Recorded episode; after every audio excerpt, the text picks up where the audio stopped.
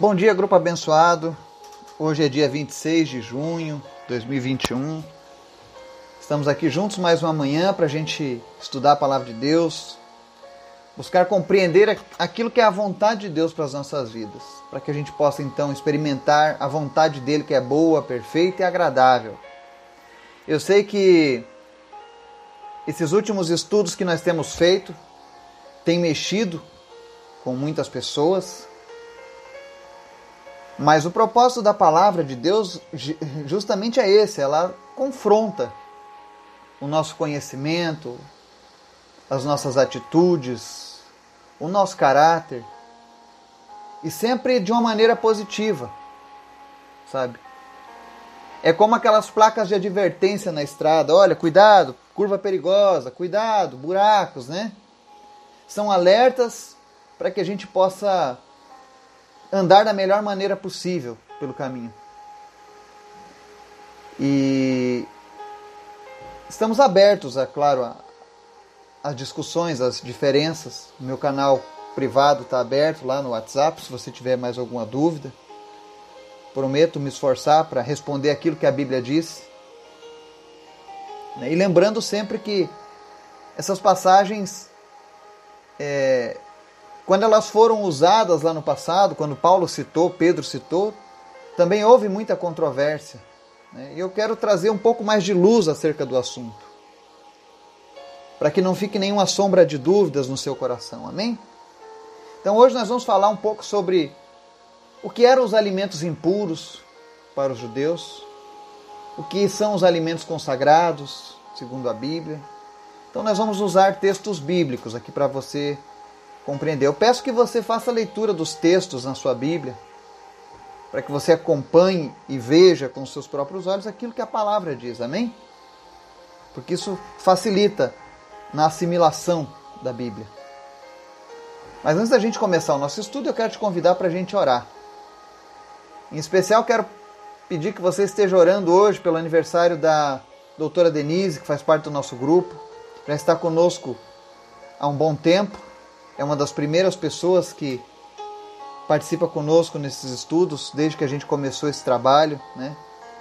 Sempre orando por nós, sempre abençoando também, sempre participativa. Então esteja orando pela, pela Denise, pela sua família, nesse dia que ela faz aniversário. Para que o Senhor esteja dando a ela saúde, perseverança, usando ela na sua profissão para abençoar outras vidas, como ela já tem feito. Amém? Quero agradecer também pela vida do meu sogro, seu Justino. Ontem ele fez aniversário. E foi uma pessoa que marcou muito a vida da minha esposa, da minha família, por sua bondade, por seu coração, por um desprendimento de amor tão grande que ele teve com a minha esposa. E por conta disso, o meu coração transborda de alegria para a vida dele. Hoje ele está sofrendo com uma enfermidade, ele está acamado, ele perdeu a sua capacidade de comunicação, mas eu creio que Jesus vai restaurar a saúde dele. Assim como Jesus restaurou Nabucodonosor depois de sete anos, eu creio que o seu Justino voltará com suas faculdades mentais plenas, porque eu creio num Deus poderoso. E eu gostaria de pedir a sua oração pela vida do seu Justino. Sempre que puder, ore por ele. Apresente ele a Deus. Eu creio que Deus vai fazer um milagre. Amém? Vamos orar? Senhor, muito obrigado. A tua palavra é viva, é eficaz, é mais afiada do que faca de dois gumes, que faz a divisão entre a alma e o espírito, conforme diz a tua palavra. E nós te agradecemos pela tua palavra ser tão precisa nas nossas vidas. Obrigado, Jesus. Porque ainda que Muitas vezes a gente não consiga assimilar de primeiro, nós sabemos que todavia a tua palavra é a verdade. E não podemos fugir disso. Obrigado, Jesus. Obrigado por cada pessoa deste grupo que o Senhor tem acrescentado a cada dia. Obrigado, Deus, pela diversidade de opiniões. São o teu povo. E eu sei que o teu propósito, Deus, é fortalecer a fé de cada um. E por isso eu te agradeço, Jesus, por cada pessoa deste grupo. Abençoa cada família que está nos ouvindo, cada pessoa aonde quer que ela esteja. Que a tua palavra venha sempre cumprir o propósito para o qual ela está sendo mandada. Nos ensina cada dia, Pai. É o que nós te pedimos. Também te apresento, Deus dos enfermos, nessa manhã. Visita todos aqueles que estão sofrendo com a Covid, câncer, AIDS, não importa qual seja a doença, o Senhor é poderoso para executar a cura dessa pessoa agora, em nome de Jesus. Te apresentamos em especial, Senhor, a vida do Gabriel e do Laurindo. Te agradecemos, ó Deus, por cada avanço, por cada melhora no quadro clínico deles. Obrigado, Jesus, é um milagre teu. Também te agradeço pela vida do Vitor, da Jade e do Miguel Tristes. Abençoa essas crianças a cada dia, Deus. Concede a eles graça, saúde. E nós temos te pedido, Pai, nós queremos ver o Miguel Tristes correndo, brincando, pulando, saltando, fazendo coisas de criança. E eu sei que tudo é possível ao Senhor. Te apresento também, Deus, em especial nesta manhã, a vida do Otávio, que sofreu um acidente semelhante ao do Gabriel. Senhor, não há nada que impeça o, o teu poder, ó Deus, de agir na vida dele como tu agiste na vida do Gabriel. Visita agora a família do Otávio. E, Senhor, pelo teu amor e a tua misericórdia, porque tu és bom,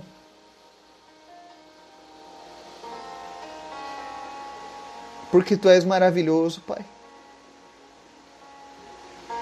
Realiza mais uma vez o teu milagre, Deus, na vida do Otávio. Dê a ele uma segunda chance, dê a essa família, Deus, mais um motivo para se alegrarem na tua presença. Não há, Senhor, diagnóstico, não há, meu Deus, nada que o Senhor não possa transformar pelo teu poder. Basta apenas uma palavra tua, Jesus, e o Otávio será restabelecido. Então nós clamamos nessa hora, Pai, como filhos do Senhor, como alguém que o Senhor nos chama de amigos. Assim como o teu amigo Lázaro, o Senhor chorou por ele, nós choramos hoje pelo acidente do Otávio. Eu não conheço ele, Jesus, mas o teu espírito move o meu íntimo em prol dessa vida. E eu repreendo agora, em nome de Jesus, todos os espíritos de morte, tudo aquilo que veio para tentar ceifar a vida do Otávio, para minar a fé dessa família, em nome de Jesus eu repreendo agora, Pai. E em nome de Jesus eu peço, Senhor, derrama fôlego de vida agora sobre o Otávio. Não importa, Deus, a gravidade desse acidente, dos danos, o Senhor é poderoso para reverter todo e qualquer sintoma agora, Pai. Cura ele agora nesse momento, Jesus. Repreende, Deus, infecções, inflamações, sequelas cognitivas. Em nome de Jesus. Ser com a família do Otávio nesse momento, Pai. Reaviva, Deus, a esperança no coração dessa família, em nome de Jesus, Pai. Obrigado porque Tu és fiel, Senhor. Eu sei que Tu és poderoso. E agindo o Senhor, ninguém pode impedir. Te apresento também, Deus, a vida da dona Cícera. Segundo a medicina, apenas um milagre pode salvar os rins dela. E obrigado, Deus, porque nós servimos ao Deus que faz os milagres. Nós servimos ao Deus que pode todas as coisas. E eu te apresento a vida dela, Jesus. E desde já eu te agradeço pelo milagre que o Senhor vai fazer agora, nesse momento, na vida dela. Te apresento também a Lely com as dores na coluna. E nós ordenamos agora que a coluna se endireite que todas as dores cessem, musculatura volte para o seu devido lugar e que a Lely seja curada de uma vez por todas desse problema de coluna. Te apresentamos também, Deus, a vida da Josenilma, que sofre com pedra nos rins, e pedimos em nome de Jesus que de uma maneira sobrenatural todas essas pedras agora desapareçam em nome de Jesus e que ela não sinta mais nenhuma dor. Obrigado, Jesus. Porque eu sei que tu estás agindo agora em cada uma dessas vidas, Pai. O teu espírito se move aqui neste lugar. Fala conosco através da tua palavra e nos ensina nessa manhã, Pai. Em nome de Jesus. Amém e amém. Levítico capítulo 11. Se você puder, leia todo ele. Ele é muito extenso, mas eu, eu vou ler apenas a primeira parte, o versículo 2 que diz assim: Digam aos israelitas, de todos os animais que vivem na terra, estes são os que vocês poderão comer. Amém. Então, em Levítico, nós vemos uma relação na Bíblia de animais que os judeus podiam ou não comer. E essas regras foram vigentes para os judeus até os dias de Jesus. O próprio Jesus cumpriu essas regras. Para que você possa entender melhor, o Antigo Testamento ele é uma sombra daquilo que viria a ser o Novo Testamento. Ele é uma preparação. Ali você encontra as profecias acerca de Jesus, ali você encontra os princípios morais estabelecidos por Deus. Mas você encontra 613 mandamentos que aos homens foi impossível de serem cumpridos. Então Jesus cumpriu eles. E aboliu a necessidade de cumprirmos a lei mosaica. E entre aquela lei estavam lá os alimentos puros e impuros.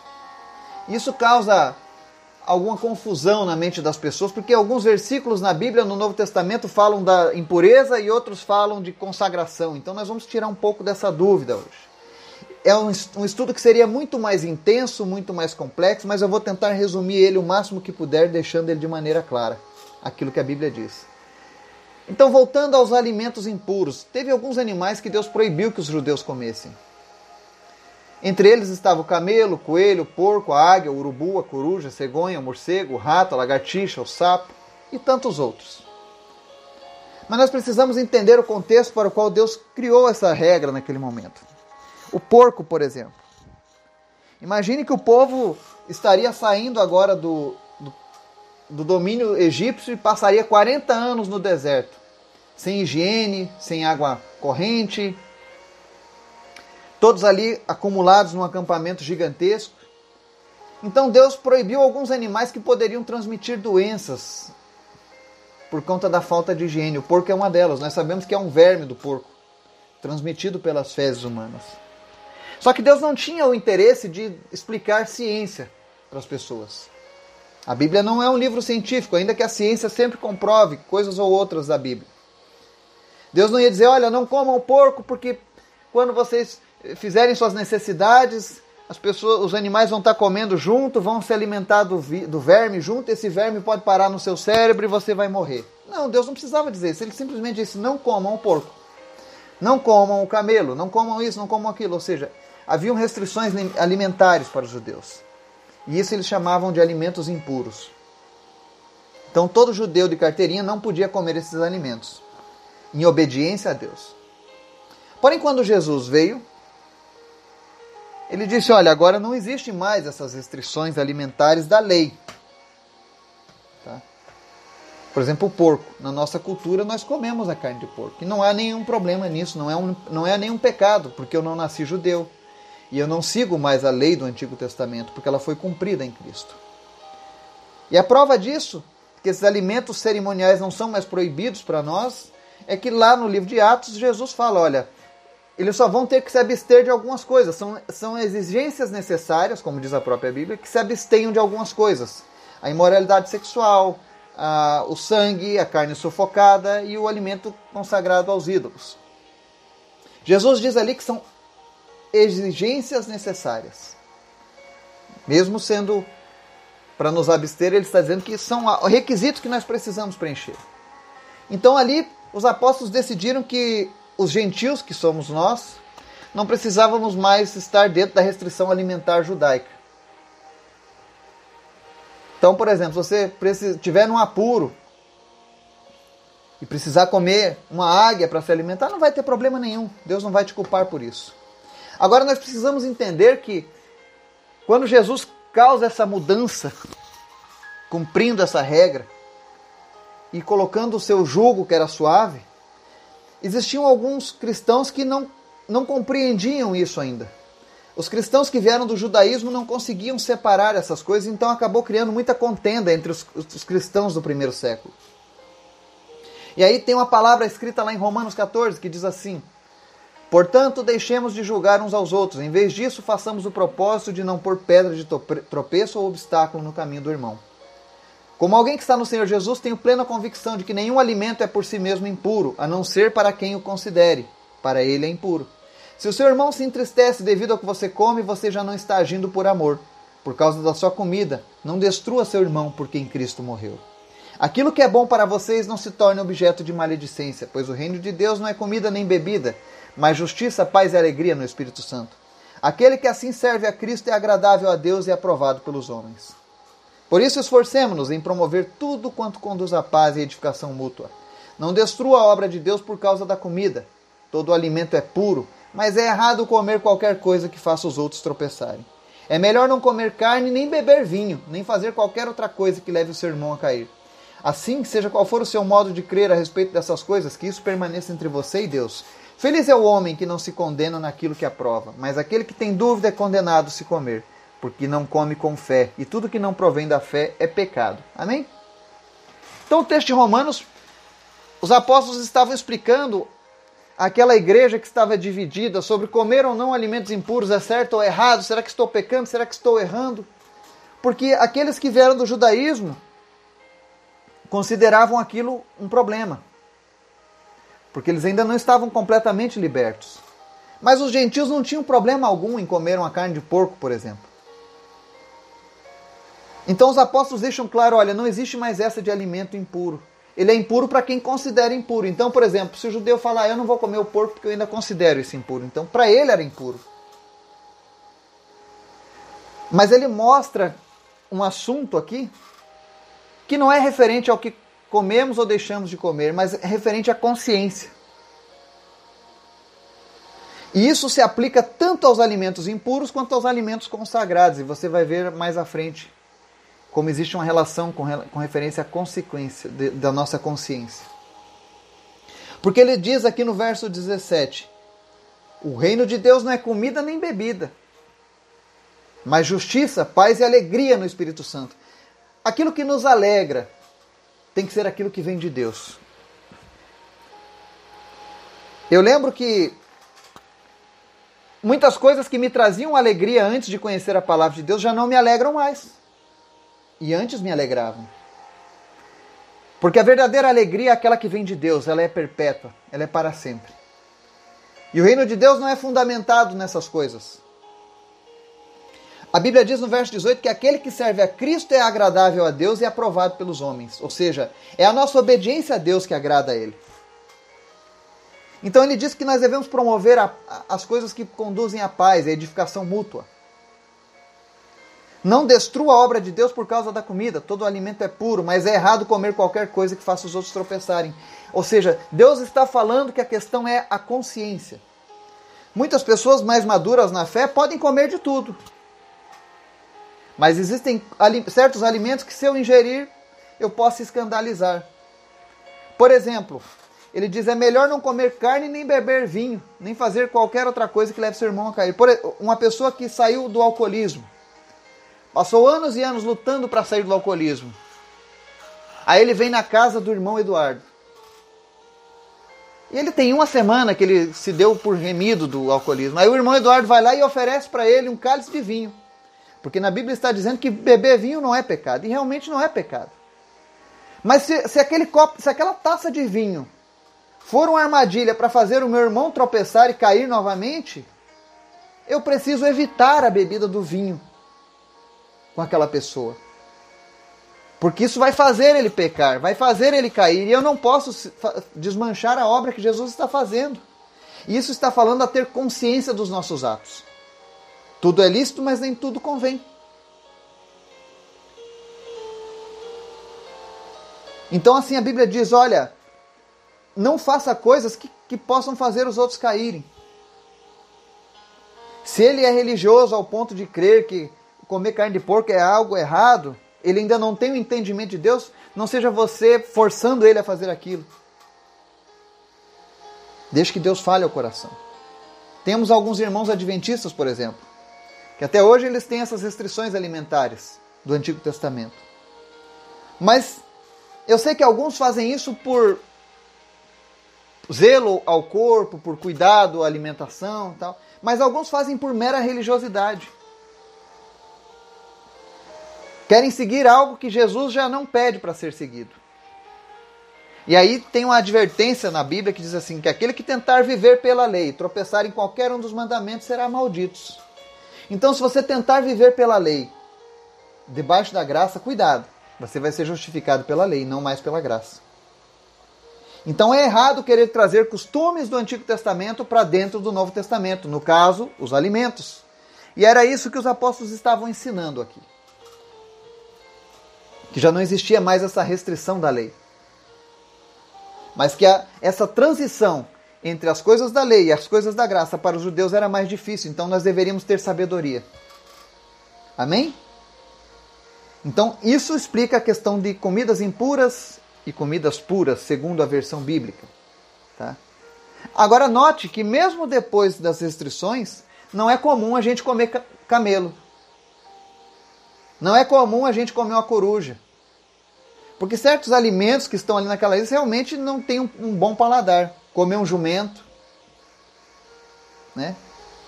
comer um sapo, um arran, as pessoas comem, mas um sapo é mais difícil. Então, alguns alimentos ali eram restritos por conta do perigo, da toxicidade, né? mas não há mais aquela restrição da lei. Mas existe a restrição do bom senso. De que a minha do meu conhecimento, a minha maturidade não pode fazer tropeçar aquele que está começando agora. E é sobre isso que nós vamos falar agora em 1 Coríntios 8, dando continuidade ao nosso estudo. 1 Coríntios 8 diz assim, dos versículos 1 ao 13: Com respeito aos alimentos sacrificados aos ídolos, sabemos que todos temos conhecimento. O conhecimento traz orgulho, mas o amor edifica.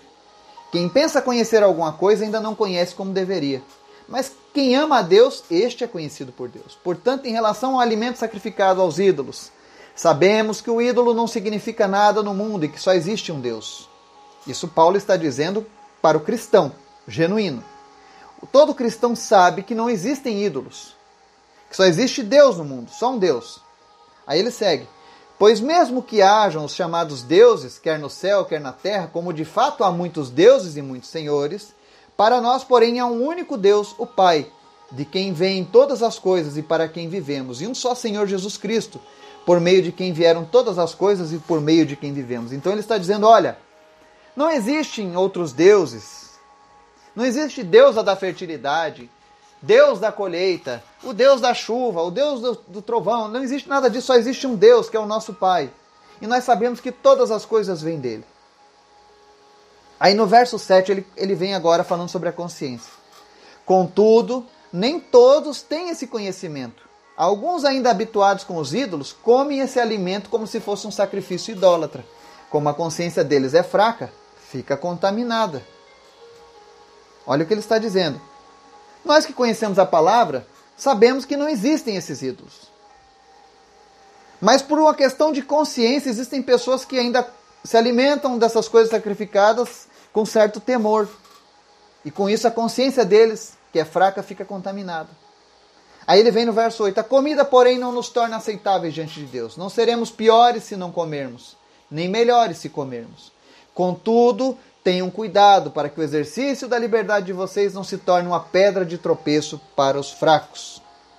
Pois se alguém que tem a consciência fraca vir você que tem esse conhecimento comer num templo de ídolos, não será induzido a comer do que foi sacrificado a ídolos, olha o que Paulo está dizendo. Não há problema algum do cristão com relação a isso. A nível de, ah, vai me fazer pecar ou vai me fazer errar. Não. Mas o problema é que, quando eu uso essa liberdade do meu conhecimento de maneira que eu possa fazer alguém pecar, isso vai trazer problema sim. Se eu entrar, por exemplo, no templo de Baal, está tendo uma festa em homenagem a Baal, Aí o Eduardo vai lá e compra o churrasco oferecido no dia a Baal. Quem não tem o conhecimento que eu tenho sabendo que não existe Baal e me ver fazendo aquilo, vai dizer: bom, se o Eduardo pode, eu também posso. E aí essa pessoa que não tem o mesmo conhecimento acerca de Deus vai ser induzida a comer o que é sacrificado aos ídolos. E quando ela faz isso, ela está participando daquele estudo que nós falamos sobre participar da mesa dos demônios. Ou seja, não vai me fazer mal algum comer uma comida ofertada num templo, para mim que sou cristão. Mas se eu fizer isso, eu posso induzir pessoas que estão começando na sua caminhada de fé, pessoas que saíram, por exemplo, das religiões afro, onde eles fazem muitas essas oferendas de alimento. Ele vai dizer: bom, se não faz mal, eu posso comer sempre a comida oferecida ao Zé Pilintra, a Pombagira, aos orixás, porque não vai fazer mal. Mas a questão está no exemplo que nós estamos dando para as pessoas. Então Paulo diz: olha, não dê maus exemplos. Porque a tua sabedoria pode fazer alguém pecar, pode fazer alguém cair na mão desses ídolos novamente. Então, por conta disso, é que nós devemos evitar esse tipo de, de, de alimentação. Para que pessoas que sejam mais fracas de consciência não cometam esse erro. E aí ele vem no verso 11: Assim, esse irmão por quem Cristo morreu é destruído por causa do conhecimento que você tem. Ou seja, quando eu coloco a base do meu conhecimento em cima do caminho, menosprezando aqueles que ainda estão engatinhando na fé, eu faço eles morrerem na fé. Alguém que foi comprado com o sangue de Cristo, eu estou enfraquecendo a fé dessa pessoa. E aí ele diz no verso 12: quando você peca contra seus irmãos dessa maneira, ferindo a consciência fraca deles, peca contra Cristo. E é aí que está o problema no caso do cristão. Portanto, se aquilo que eu como leva o meu irmão a pecar, nunca mais comerei carne para não fazer o meu irmão tropeçar. A Bíblia não está dizendo que é proibido comer carne, mas que lá naquele contexto de, da igreja dos Coríntios existiam as carnes consagradas. Então, para que aquela pessoa que ainda está engatinhando na fé, que está sabendo que aquela carne é oferecida aos demônios e ela sabe que aquilo ali não é algo saudável para Deus, então eu não como carne junto com aquela pessoa para que ela não venha a ser induzida a tropeçar novamente. Nós devemos evitar colocar tropeços na vida das pessoas. É como o exemplo do ex-alcoólatra. Onde eu ofereço bebida alcoólica para aquela pessoa que não pode, porque ela teve um problema, ela foi fraca já no passado. E aquilo ali pode ser um tropeço na caminhada dele com Jesus. E isso se aplica a todas as coisas. A todas as coisas que podem levar alguém ao excesso. No caso aqui, ele está usando a questão da comida como, como exemplo, ou do vinho como exemplo. Mas isso se aplica a todas as coisas que possam fazer alguém cair. 1 Coríntios 10 tem mais um complemento, ele diz assim agora. E aí entra agora o entendimento daqueles que são maduros na fé. Tudo é permitido, mas nem tudo convém. Tudo é permitido, mas nem tudo edifica. Ninguém deve buscar o seu próprio bem, mas sim o dos outros. Olha o que, olha o que a palavra está dizendo. Se eu precisar comer uma comida consagrada, eu posso? Posso. Mas não convém. Não vai edificar. As pessoas, quando me olharem, se as pessoas vissem o Eduardo sentado num bar, tomando cerveja, ainda que eu tomasse apenas um copo de cerveja, que não embriaga, o que, que eles pensariam? Olha lá o servo de Cristo enchendo a cara. Olha lá o cara que prega o evangelho enchendo a cara. As pessoas não sabem, elas não conhecem o contexto do que está acontecendo. Então, para evitar esse tipo de julgamento, para evitar que pessoas se frustrem na fé por causa do meu mau exemplo, não porque o meu exemplo é proibido por Deus, mas porque me faltou sabedoria. Então eu preciso deixar de fazer essas coisas. E por que, que eu devo deixar de fazer isso? Porque eu não tenho que buscar o meu próprio bem. Eu não posso buscar aquilo que me satisfaz apenas, mas eu preciso fazer algo que, que não venha derrubar aquele que está começando. E a vida cristã consiste nisso em amor ao próximo. E amar ao próximo muitas vezes vai fazer com que eu deixe de fazer coisas que eu gosto, por amor àqueles que estão começando na fé. E eu sei o quanto é difícil isso. Mas é Deus quem está dizendo. E eu preciso obedecer ao Deus que eu sirvo. Aí ele diz aqui: Comam tudo que se vende no, no, mercado, sem fazer perguntas por causa da consciência, pois o Senhor é a terra e tudo que nela existe. Lá na igreja de Coríntios, por exemplo, quando você fosse comprar carne, não era para perguntar: essa carne foi consagrada? Você entendeu? Não pergunte. Não queira saber a origem. Simplesmente vá lá e compre. Houve uma época no Brasil que as pessoas estavam com esse negócio de consagração de alimentos. Ah, porque isso é do diabo, isso também, isso, aquilo, isso, aquilo outro. E aí você tinha pessoas cristãs que iam para o mercado com a lista de alimentos consagrados ou não. Isso é besteira. Não pergunte, simplesmente vá lá e coma. Porque isso é condenado na sua consciência. Agora, verso 28. Mas se alguém disser isso foi oferecido em sacrifício, não coma, tanto por causa da pessoa que o comentou, como da consciência. Isso é, da consciência do outro, não da sua própria. Pois por que minha liberdade deve ser julgada pela consciência dos outros? Se participo da refeição com ações de graça, por que sou condenado por algo pelo qual dou graças a Deus? Assim, quer vocês comam, quer bebam, quer façam qualquer outra coisa, façam tudo para a glória de Deus. Não se tornem motivo de tropeço, nem para judeus, nem para gregos, nem para a igreja de Deus. Também eu procuro agradar a todos e de todas as formas, porque não estou procurando o meu próprio bem, mas o bem de muitos para que sejam salvos. Então aqui o apóstolo encerra com chave de ouro esse estudo. Se alguém disser para você, por exemplo, se eu for comer um acarajé aqui na Bahia e a mulher dizer, olha, esse acarajé foi oferecido aos orixás, aí eu não vou comer. Para que ela não pense que eu estou incorrendo em pecado. Entenderam? Se alguém disser isto foi oferecido em sacrifício, não coma, tanto por causa da pessoa que o comentou, como da consciência, isso é, da consciência do outro. A Bíblia sempre fala com, re, com relação a essas restrições que nós devemos abrir mão de certas coisas, não apenas para o nosso bem, mas para o bem do próximo. Para que essa cultura não se propague para as próximas gerações. Entenderam? Ele diz aqui, inclusive, que se um descrente nos convidar para uma refeição, e eu faço muitos evangelismos em outras cidades, em outras culturas. Recentemente eu tive em Codó, capital da magia negra. Então entrei em restaurantes que eram propriedade de Pai de Santo, onde funcionários eram pessoas que trabalhavam com magia negra. Mas eu, a primeira coisa que eu fiz foi ficar calado. Eu não perguntei, oi, isso aqui é consagrado? Você entende? Eu não pergunto isso. Eu vou lá, participo da refeição, oro e dou graças. Porque se tivesse alguma coisa má ali, não tem problema, eu consagrei a Deus. Há inclusive uma história de um irmão.